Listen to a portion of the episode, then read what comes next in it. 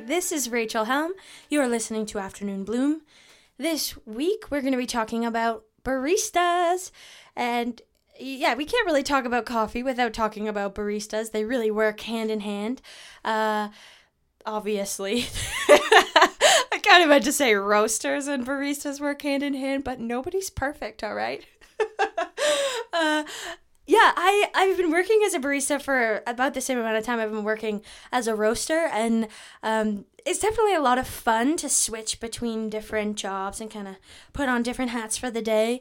Uh, there's absolutely a different kind of energy and pulse that goes on when you're working as a barista rather than when you're roasting and kind of mellow and smelling, and it's a very different scene. So I, I definitely like the different um, environments, but you know, everything everything comes in, in good little doses, so I pick and choose what I feel like, but uh, yeah, baristas are amazing. I give so much credit to baristas because for the longest time, I feel like baristas have had such a rough rep, and uh, I'm here to stick up for them. I am... I know so much about being a barista.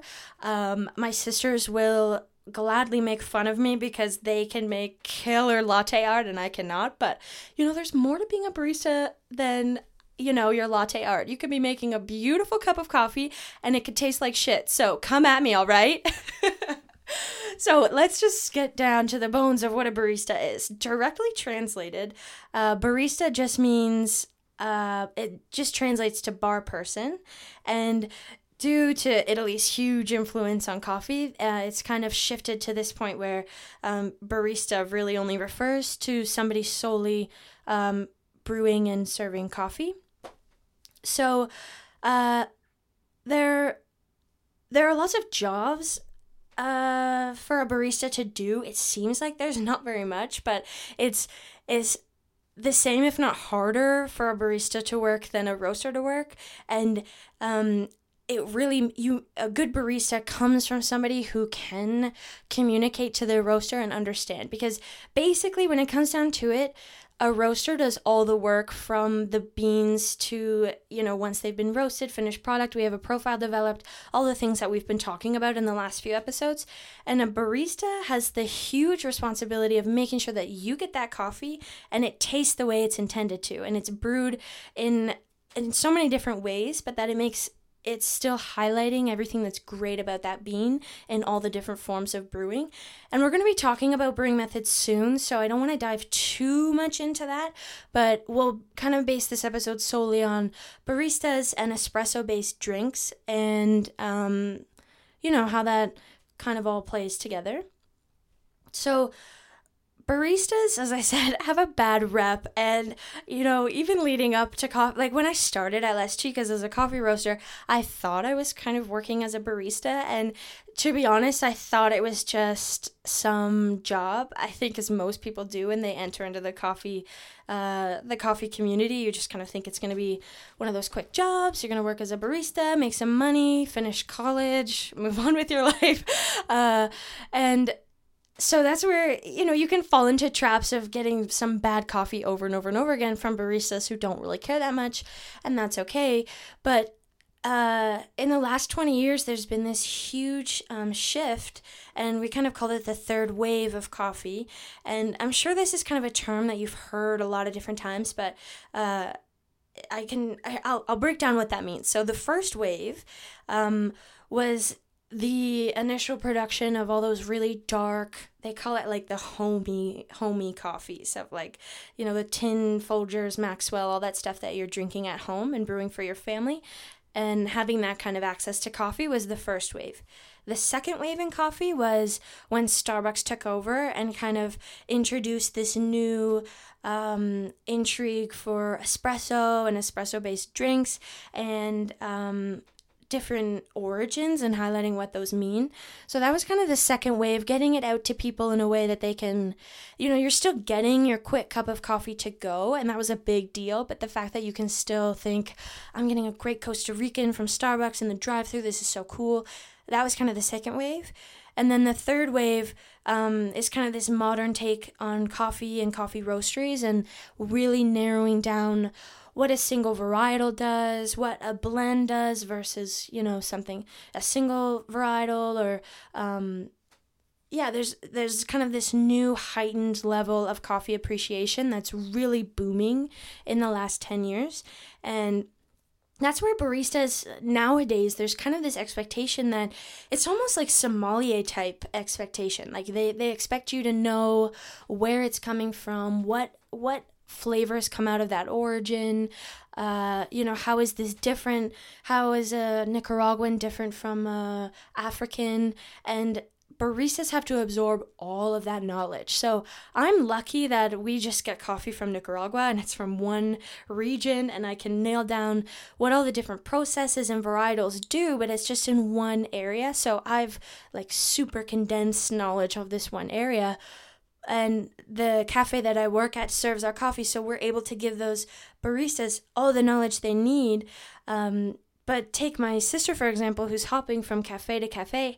She's absorbing knowledge from all over the world, and it's it's almost overwhelming for her all the time. She's she's coming to me just stressed out, like, I don't know the difference, and, and I don't blame her. It's it's it's a lot to take in, and and from my point of view, I'm really excited that the consumers are asking for more and that they want to know more. And um I've always said coffee is a culinary art, and it, it's like fine dining, and people are learning that it's worth the price to pay for a good cup of coffee. And my biggest thing is once you've eaten an amazing meal, you should have an amazing cup of coffee, and there should be more attention paid to the fact that somebody's put so much care into roasting this, somebody has put so much care into brewing it, and, you know, this whole trickle effect of um, just everybody asking for more. And I think it's amazing.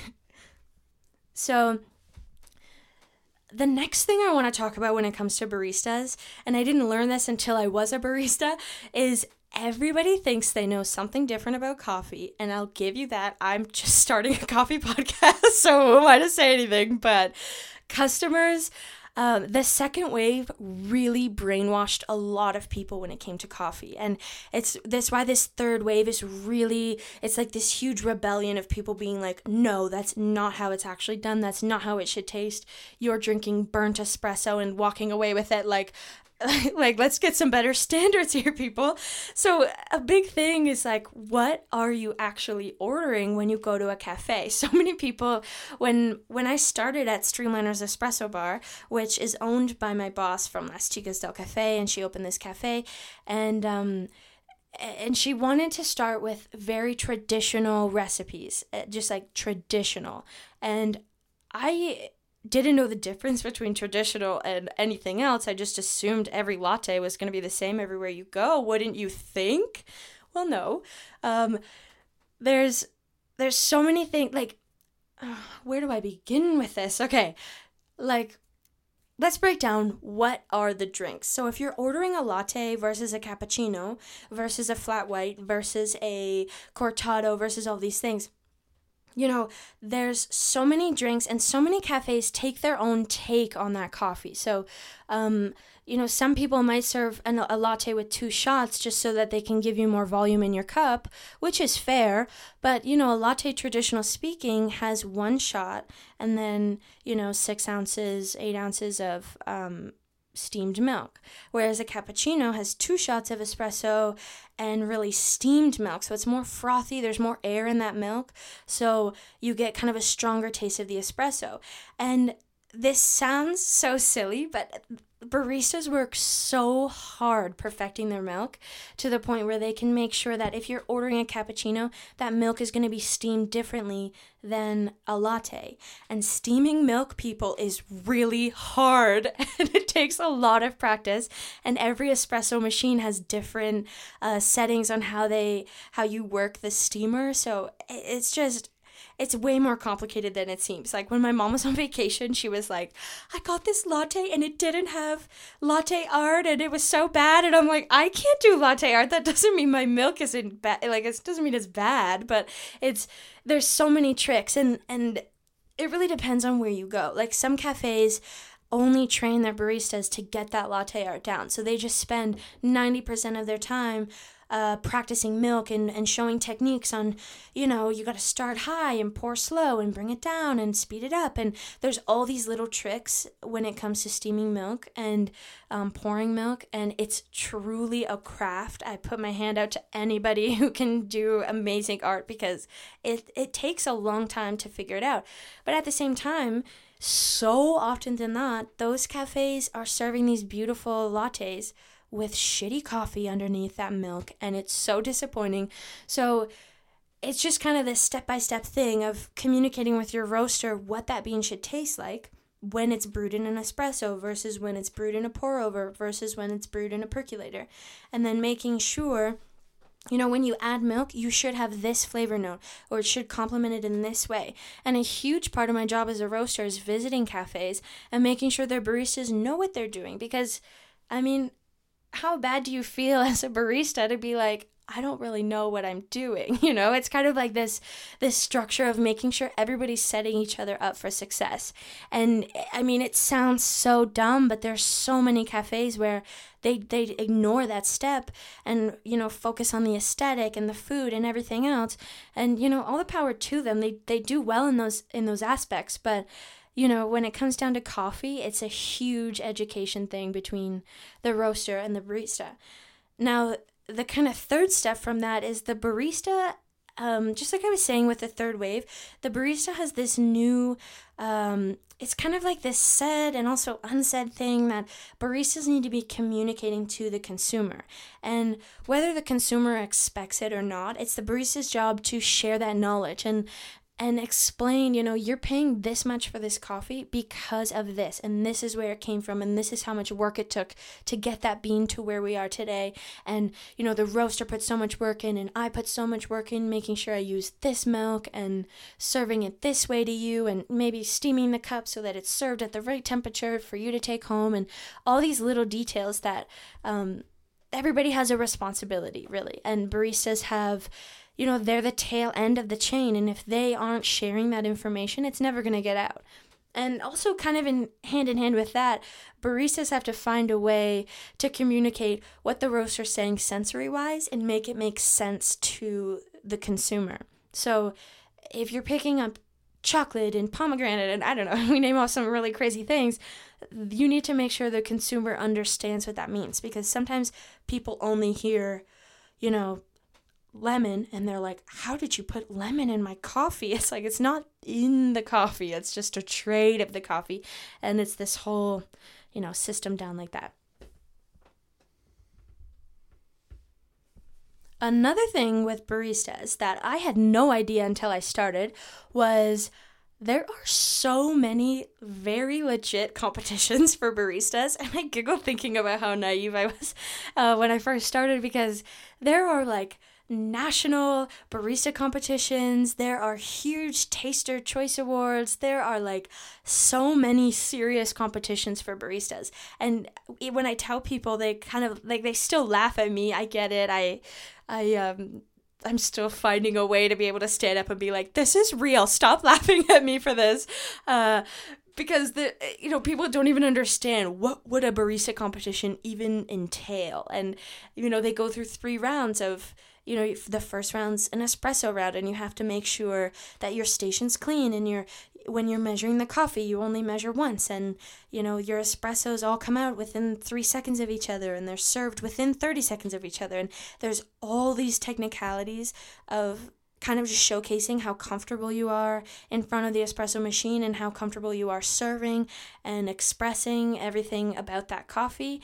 And it's all timed, and there's, you know, three rounds and creating this signature drink at the end. And um, there's just this whole community of people competing in coffee that um, it it still has a long way to go before people see it as anything truly recognizable, I think. But I think that we're getting there. I really think um, people, the baristas are getting the recognition they deserve more and more.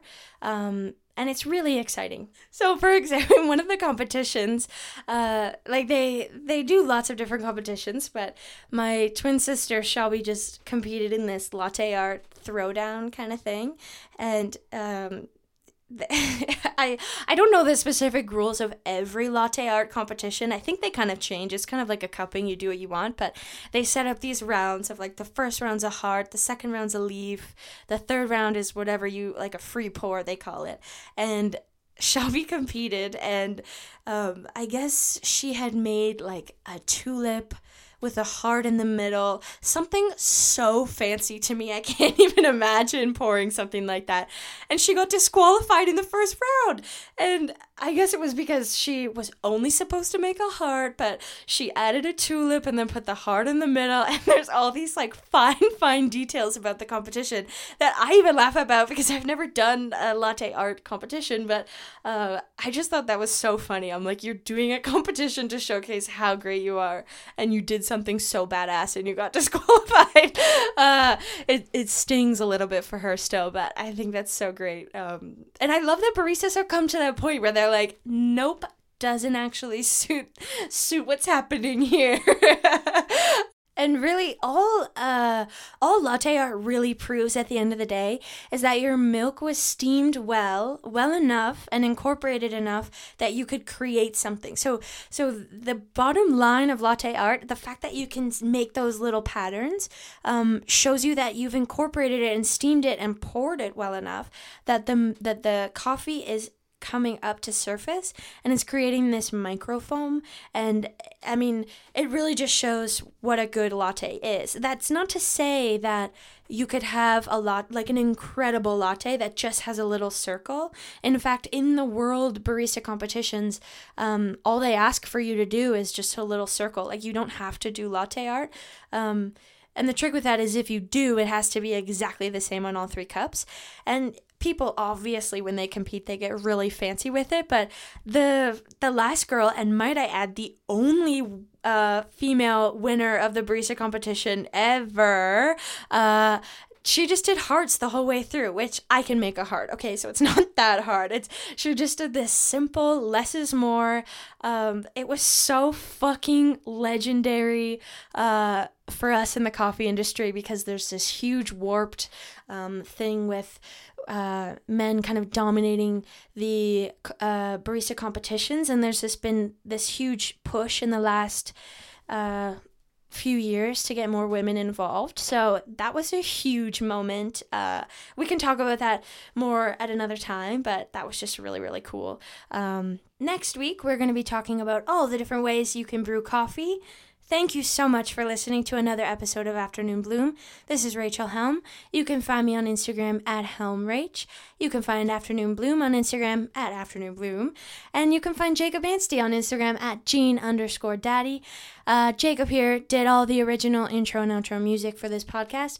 He also produced and edited this podcast. So thank you for listening. We'll see you next time.